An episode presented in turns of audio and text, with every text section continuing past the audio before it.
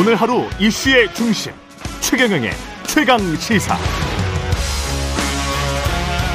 네, 국민의힘 전당대회 상황 이분은 어떤 마음으로 지켜보고 있을까요? 이준석 전 국민의힘 대표 자리에 나오셨습니다. 안녕하십니까? 네, 안녕하세요. 예, 오랜만에 뵙습니다. 네. 예. 전당대회 양상이 그때랑 지금이랑 좀 다르죠. 만약에 출마를 지금 했다면 이준석 전 대표가 다시 당 대표가 됐을까요? 어떻게 생각하세요? 이렇게 생각합니다. 지금 음. 이제 천하람 후보가 사실상 제 지지층 또는 저와 생각을 같이 하는 사람들이 이제 예. 어, 관심을 갖는 후보인데 천하람 후보가 물론 뭐 천하람 후보도 방송 많이 나오고 있지만은 음. 아직 정치적인 인지도가 그렇게 높진 않은 상황 속에서도 그렇죠. 어 출마 선언한 지 일주일이 안 됐는데 이제 선전을 해 나가는 모습을 보면서 제가 나왔으면 조금 더 그것보다는 표가 나오지 않았을까 지금 단계에서는 예. 겸손한 말씀입니다. 예 근데 예. 제가 이런 얘기를 하고 싶어요. 네. 제가 처음에 이 전당대회판이 시작되기 전에 네. 많은 분들이 저한테 판세를 물어보고 그리고 한때 김기현 후보가 치고 올라갔던 적이 있을 때뭐 예. 어대현이다 그러면서 다녔을 때 김기현 후보가 음. 제가 누가 물어보면 이렇게 얘기했어요. 냉정하게 새우가 고래가 되기 쉽지 않다. 단기간에 그랬죠. 새우가 고래가 되기 쉽지 않다. 새우를 너무 급격하게 살을 찌우면 그냥 살찐 새우가 될 뿐이지. 예, 고래가 되긴 어렵다라고 했거든요. 물론 그 말이 천하람 후보에게도 적용된다 그러면 할 말은 예. 없겠지만은 예. 전당대회는 약간 그런 겁니다. 그 음. 당원들이 굉장히 정치 고관여층인데 여기에도 인지도의 개념이 존재합니다. 예. 예. 그러면 인지도가 어느 정도 있는 사람이 유리한 건 사실이거든요. 예. 이게 보통 이제 인지도가 없는 사람이 선거를 나가게 되면은 아무리 좋은 생각이 있고 자질이 있어도 유권자들 반응이 보통 후하유거든요. 예. 너 경상 누구냐? 예, 우리 네. 경상도 당원들도 아느니까 거기 가면 네. 네가 누구예요, 진짜 그러면은. 예. 근데 이제 그 상황에서는 전략이 안 통해요. 예. 그러니까 그런 점이 아마 선거 후반부로 갈수록 음. 이런 거거든요. 이게 선거 후반부로 갈수록 원래 선거의 특징이 여론조사에 없음 모름으로 나오는 20%가 어디로 붙느냐에 따라 결정되는 거거든요. 아. 네. 최근의 추세를 보면은 없음 모름이 진짜 김기현 후보는 몰라요. 그냥 누군지. 사람들이 예. 예. 그런 경우가 굉장히 나- 많이 나- 나타나는 것 같아가지고 그분이 끝발이 안 붙는 이유가 예. 아닐까. 조직은 엄청나게 지금 김기현 후보를 밀고 있는데 예. 끝에 뭔가 붙지 않는 이유. 근데 이렇게 언론의 노출도가 심하면 그리고 그걸 심하게 만들어주는 어떤 정치적인 여건이 우호적인 여건이 있으면 가능성이 그러니까 않을까요? 이, 이런 거예요. 그러니까 제가 이렇게 말씀드릴게요. 그럴 거면은 음. 그걸 예상했다면 전략을 좀 더 어, 진중하게 짰었어야죠. 음. 예를 들어 우리가 기억하는 패턴이 뭐냐 아까 어대현이라고 하면서 다 된 것 같이 행동했잖아요. 예. 그 직후에 터진 게 뭡니까? 남진 꽃 사건이잖아요. 그렇죠. 남진 김연경 꽃 사건. 예. 예. 근데 이렇게 보시면 돼요. 예. 그 아까 말했던 모름에 있던 사람들은요. 음. 김기현을 알게 된 거예요. 남진 꽃 사건으로. 아. 그건 도움이 안 됩니다. 그거는. 그러니까 자, 이거 잘 생각해 보세요. 정치인들한테 예. 굉장히 위험한 순간들이 있는데 김문수 지사 보십시오. 김문수 지사 얼마나 그 전에 노동운동부터 시작해서 이력이 파란만장한 분입니까? 근데 소방관. 근데 그 당시에 예. 김문수를 모르던 모름에게 결정적으로 딱 각인된 건 뭐냐면은 도지사입니다거든요. 예. 김문수라는 사람의 수많은 훌륭한 행적이나 과거의 그런 것들은 모르는 거예요, 그냥. 다 묻혀버렸지. 예. 그러니까 근데 안철수 후보 같은 경우에는 우리가 그 한 10여 년 세월 동안 이분의 궤적을 다 봤잖아요. 음. 때로는 토론에서 좀 우스꽝스러운 모습이 나오기도 하고, 근데 그 다음에 좀더 발전된 모습을 보이기도 하고, 예. 어떨 때는 정치적으로 뭐 맨날, 그러니까 종합평가가 가능한 인물인데, 예. 단기전에 있어가지고 김기현 후보는 그냥 일부한테는 꽃 주고 사진 찍은 아저씨가 되는 거예요. 꽃 주고 사진 찍은 아저씨. 그러니까 이게 이게 지금 예. 가장 무서운 거기 때문에 예. 저는 그게 이제 좀 나중에 변수가 될 거다 이렇게 보는 거고 제가 이렇게 비유할게요. 제가 예. 옛날에 그 제가 전당대회 때 나경원 주호영 두 분이랑 했잖아요. 음. 그때 이제 주호영 대표도 조직을 많이 준비하셨어요. 음. 특히 대구 경북 중심으로. 예. 그리고 주호영 대표는 워낙 또 훌륭한 인격자시기 때문에 적이 별로 없어요. 음. 근데 제가 거기서 이제 선공을 했잖아요. 어느 정도는. 예. 그 그때 물론 이제 조용 대표 쪽에서 저한테 그 영선에 이제 뭐 국회 경험 경험도 없는 사람이 어떻게 당 대표 할 수 있겠냐는 식으로 얘기해서 제가 받아칠 좀 세게 받아쳤던 게 아니 평생 803만 올랐던 분이 어떻게 수, 음. 이 수도권 선거를 하고 할 수 있겠느냐. 그 이야기 했었죠. 예. 예. 서울에서 후배들이 수락산, 불암산에 도전하고 할때 음. 803만 오르시던 분이 어떻게 당을 이끌 수 있겠냐 이렇게 했잖아요. 똑같은 상황입니다. 지금 울산으로 치면 예를 들어 김기현 후보 일정의 모든 공직선거는 울산 나가셨거든요. 울산에 문수산만 오르던 분이 어떻게 수도권을 공략할 수 있겠느냐. 음. 이 답하는 게 힘들 겁니다. 김기현 의원은 그걸 답하는 게 힘들 것이다. 박종희 전 의원은 방금 인터뷰에서 네. 안철수 의원에 대해서 당내 종합적 종합평가를 말씀을 하셨는데 당내 종합적인 불신이 있는 것처럼 믿음이 없는 것처럼 이야기를 하셨는데 그게 맞는 평가입니까? 어떻게 보십니까? 불신 있죠. 불신 있습니까? 있죠. 예. 예. 왜냐면 이제 그 이렇게 보시면 돼요. 서울시장 선거 때 오세훈 안철수 단일화 때 오히려 사실 대선 때 단일화는요. 네. 뭐 쑥덕쑥덕 뭘 했는지 사람이 잘 몰라요 내막을. 음. 예. 뭐 장재훈 의원이 뭐 데리고 가가지고 뭐 어떻게 했다는데 몰라요 그걸 내막을. 그런데 서울시장 단일화 때는 그 협상 과정이라는 것들이 많이 노정되고 이러다 보니까 많은 사람들이 기억하고 있어요. 음. 어떻게 나왔는지. 예. 그 저야 뭐 너무 잘하니까. 어. 네.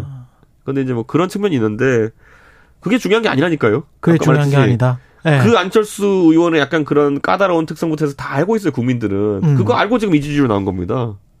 근데 국민의힘 당원 입장에서 봤을 때는 또 다를 수가 있지 않습니까? 윤석열 정부의 뭐 성공을 위해서라도 김 그래 그렇게 만약에 대통령실에서 미는 것처럼 보인다면 김기현 의원을 미는 게 낫지 않나 이렇게 생각하는 수긍하는 당원들도 많지 않을까요? 그 제가 생각할 때 네. 여의도에서 제일 가식적인 말이 뭐냐면요. 음. 국회의원들끼리 만나가지고 존경하는 최경영 의원님. 예. 서로 존경 안 하면서 또 그렇게 얘기하는 거예요. 예? 근데 그 다음으로 가장 의미 없는 말들을 보수 정치인들이 이제 예. 입 밖으로 내는 게 뭐냐면은 윤석열 정부의 성공을 위해서 어떻게 예. 어떻게 하겠다. 저는 그 너무 잘 믿는 게 이게 탈이군요. 저는 이렇게 말할 수 있는 예. 게 뭐냐면 각 예. 지역에서 예. 총선을 나가고 싶은 사람이 만약 지금 준비하고 있잖아요. 음. 들어 당원들을 상당수 데리고 있는 사람도 있잖아요. 그러면은요. 윤석열 정부의 성공을 위해서는 취임새고요. 예. 내가 총선 나가고 총선에서 이길 수 있는 사람을 뽑게 돼 있습니다. 결국은 공천과 아, 그렇죠. 그리고 공, 그 공천 이후의 승리. 세상에서 제일 좋은 입시 제도가 뭔지 아십니까? 예. 내 아들이 입시 가는 대학 가는 제도. 내 아들 대학 가는 제도. 그러네요. 예. 예. 그러니까 그걸 생각하셔야 돼요. 그러니까 음. 지금 상황에서 많은 추임새로 나오는 말들이나 그냥 갖다 붙이는 말들을 볼게 음. 아니라 결국에는 수도권에 있는 사람들은 내가 당선되기 위해서 어떻게 해야 되느냐. 예를 예. 저 같은 사람도 봐- 보세요. 저도 총선 나가야 되는데 예. 제가 2020년 총선에서 제가 인지도 인지도도 있었고 당연하죠. 예. 정말 열심히 선거 준비해가지고 노원병에서 보수 후보 역대 최고 득표를 얻었어요. 그래서 음. 본투표 이기고 사전투표 졌어요, 제가. 그런데 이렇게 말씀드릴게요. 그때 제가 깨달았어요. 야, 인간이 할 수 있는 건 당연한데도 이렇게 나오면은 음. 그 다음부터는 지도부 리스크를 없애야 되는구나. 아. 그때 황교안 지도부에서 여러 가지 뭐 예를 들어 막말 사건인가 대응 같은 거잘 못하면서 예. 그냥 구조적인 표가 많이 깎였던 거거든요. 그래서 수도권 전멸 났던 거거든요. 그 지금 말씀하시는 거 들어보면 김기현보다는 안철수가 인지도가 훨씬 더 높은 거는 사실이고 그런데 지도부 리스크로 따졌을 때는 만약에 안철수가 되는 리스크와 김기현이 되는 리스크는 어떤 쪽이 더 이런 거예요. 김기현 후- 후보 같은 경우 는 아까 말했듯이 울산에 문수산밖에 안 올라봤기 때문에 예. 수도권 선거를 모를 겁니다. 예를 들어 당장 이렇게 말씀드릴게요. 4월 달에 저는 용산구청장 보궐선거를 할수 있다고 생각합니다. 음. 박형 구청장이 옥중 결자고 이러면서 못 버틸 거거든요. 예.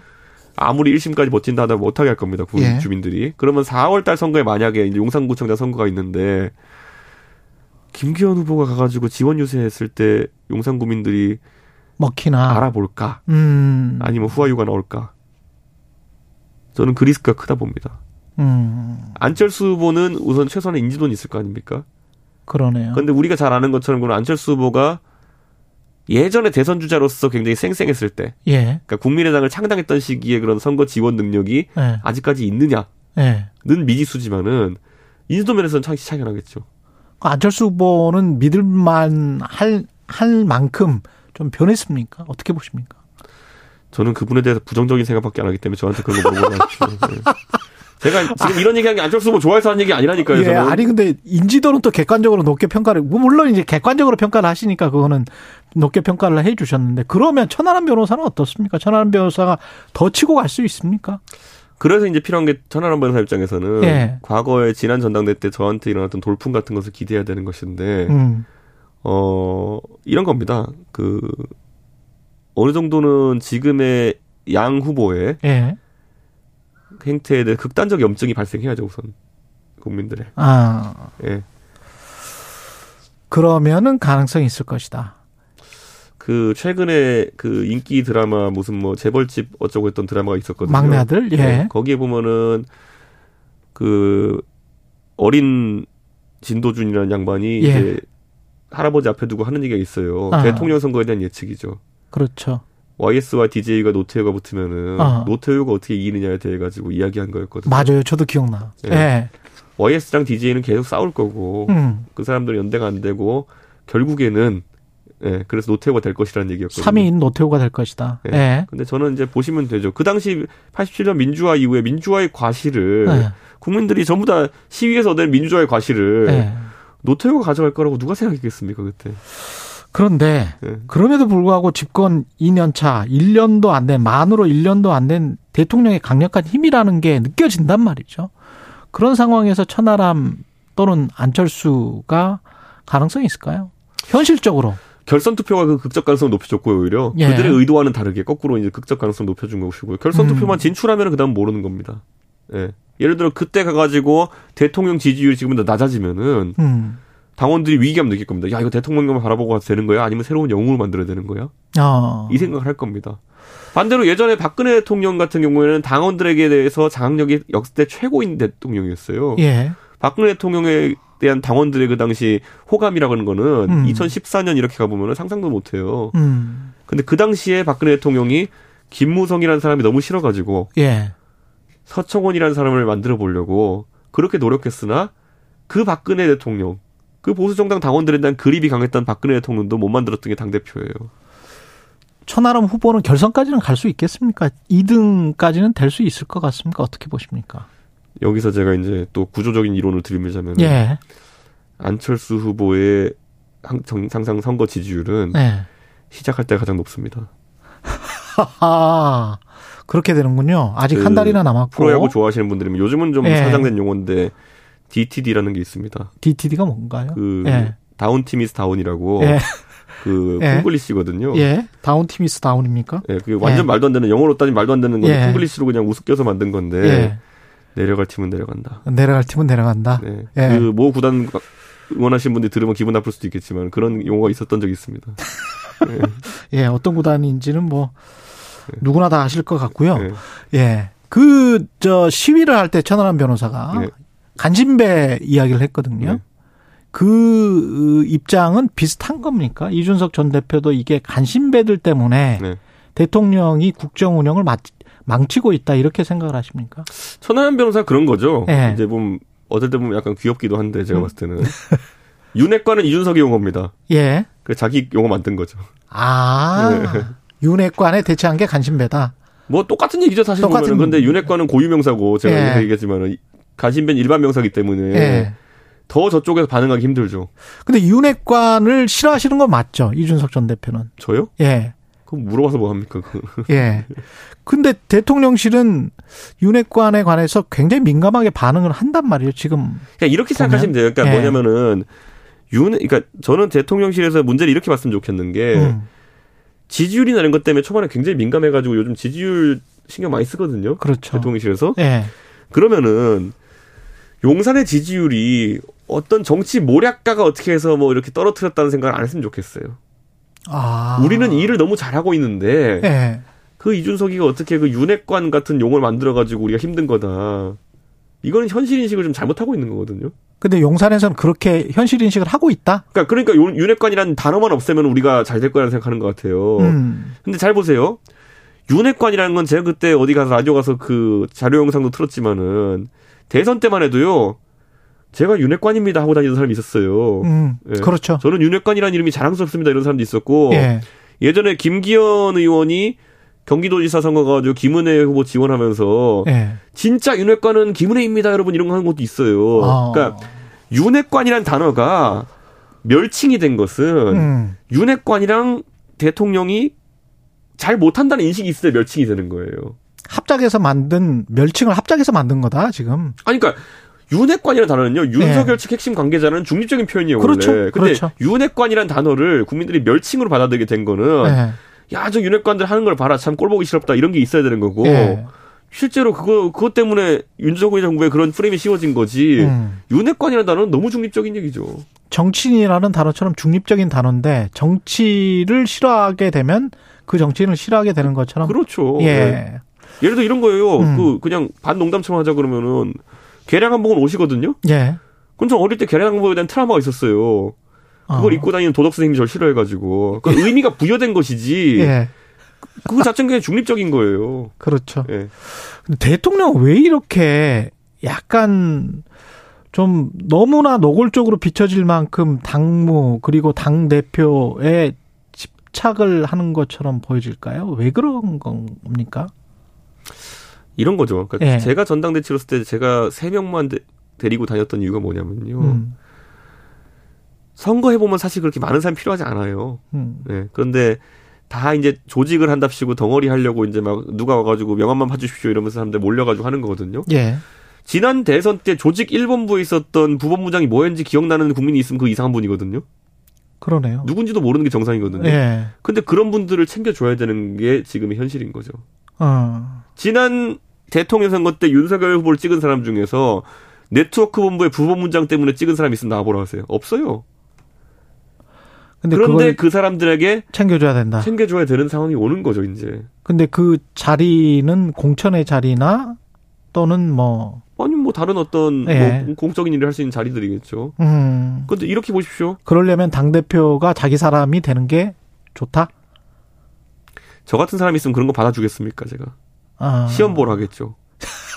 네, 저 같은 사람이 있으면은, 예, 실제로 지난번에 지방선거에서 그래가지고요. 예. 우리 광역의원 비례 같은 경우에는, 음, 경기도의원 이런 데 비례 같은 경우에는요. 처음에 비례 명단이 11명이 올라왔어요. 음. 당선 가능성 있는 명단으로. 4명이 시험 점수 미달에 제가 다 잘랐습니다. 그랬더니 그때 난리 났죠. 예, 그 윤핵관 쪽에서는. 음, 예. 왜냐? 자기들이 어떤 이유에서인지 모르겠지만 꼭 공천을 줘야 되는 사람이었던 거예요. 예, 그런데 4명이 갑자기 명단에 날아가니까 이 사람들한테 무슨 빚을 졌는지 모르겠어요. 솔직히 저는 대충 알 것 같은데 음, 그 빚을 갚지 않으면 그 사람들은 부도가 나는 겁니다. 그렇군요. 근데 솔직히 이렇게 생각해보세요. 그때 제가 얼마나 황당했냐면요. 음. 그때 공천 시험 저희 본 게 뭐냐면은 사지선다형이에요. 심지어 3번으로 찍으면 30점이 나와요. 예, 근데 22점 나오고 이런 분들이 나와가지고 이제 음. 났다는 거는 이분들은 음. 공천을 희화하려고 나왔던 분들이 있었어요, 그때. 근데 예. 그분들은 뭘 믿고 나왔겠냐. 예. 뒤에 어떤 사람? 그 전에 공천을 주기로 약속된 게 있었겠죠. 음.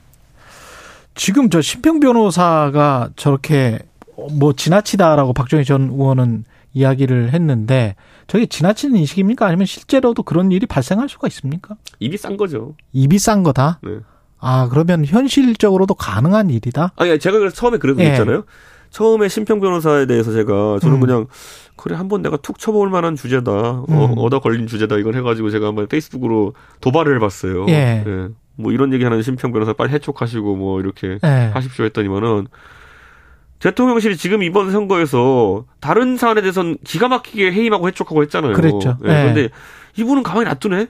어. 김기현 후보 캠프에서 가만히 놔두네. 어. 야, 그럼 이거 뭐지? 이렇게 하고 있었는데 갑자기 그 다음에 심평 변호사가 단독 인터뷰를 어디 자청해가지고 언론사에 이 발언하기 전에 대통령실과 사전 교감이 있었다 이래버리는 거예요. 음. 어 이거 뭐지? 그렇게 했는데 나중에 가니까 또 대통령실 발로는 뭐 그런 얘기 할 수 있는 거 아니냐 이런 식으로 나오고 하니까 음, 그렇죠. 이 사람들이 이걸 되로 막을 거를 이제 말로 막네 이런 느낌이 들고 어. 사실 그런 논의가 진짜 있었나 보죠. 그리고 사실은 대선 전에도 이준석 대표가 그런 이야기를 최강 시사에서도 해- 했었어요. 맞습니다. 바로 이 자리였습니다. 예, 이 네. 자리에서 했었습니다. 당 예. 창당을 노리는 세력은 제가 아니라 다른 사람들일 겁니다라고 그 했었죠. 정확히 이 워딩을 말씀을 하셨습니다. 김나연대는 어제 어제 그 악수로 김나연대가 된 겁니까? 나경원 대표를 몰아낸 방식 중에서 음.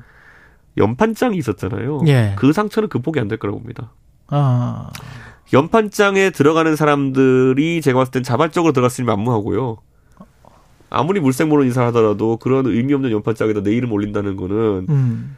궁지에 몰린 사람이거나 음. 아니면은 그런 사람들일 거예요. 예. 그러니까 공천 때문에 잘 보이고서 궁지에 몰린 사람들 이런 사람들 모아가지고 그 옆반장 쓰게 한 걸 텐데 음.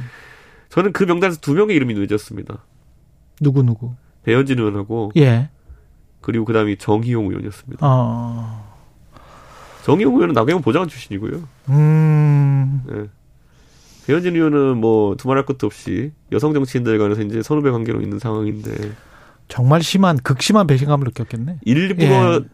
그런 사람들을 골라가지고 연전반장 명단을 짜지 않았을까. 일부러.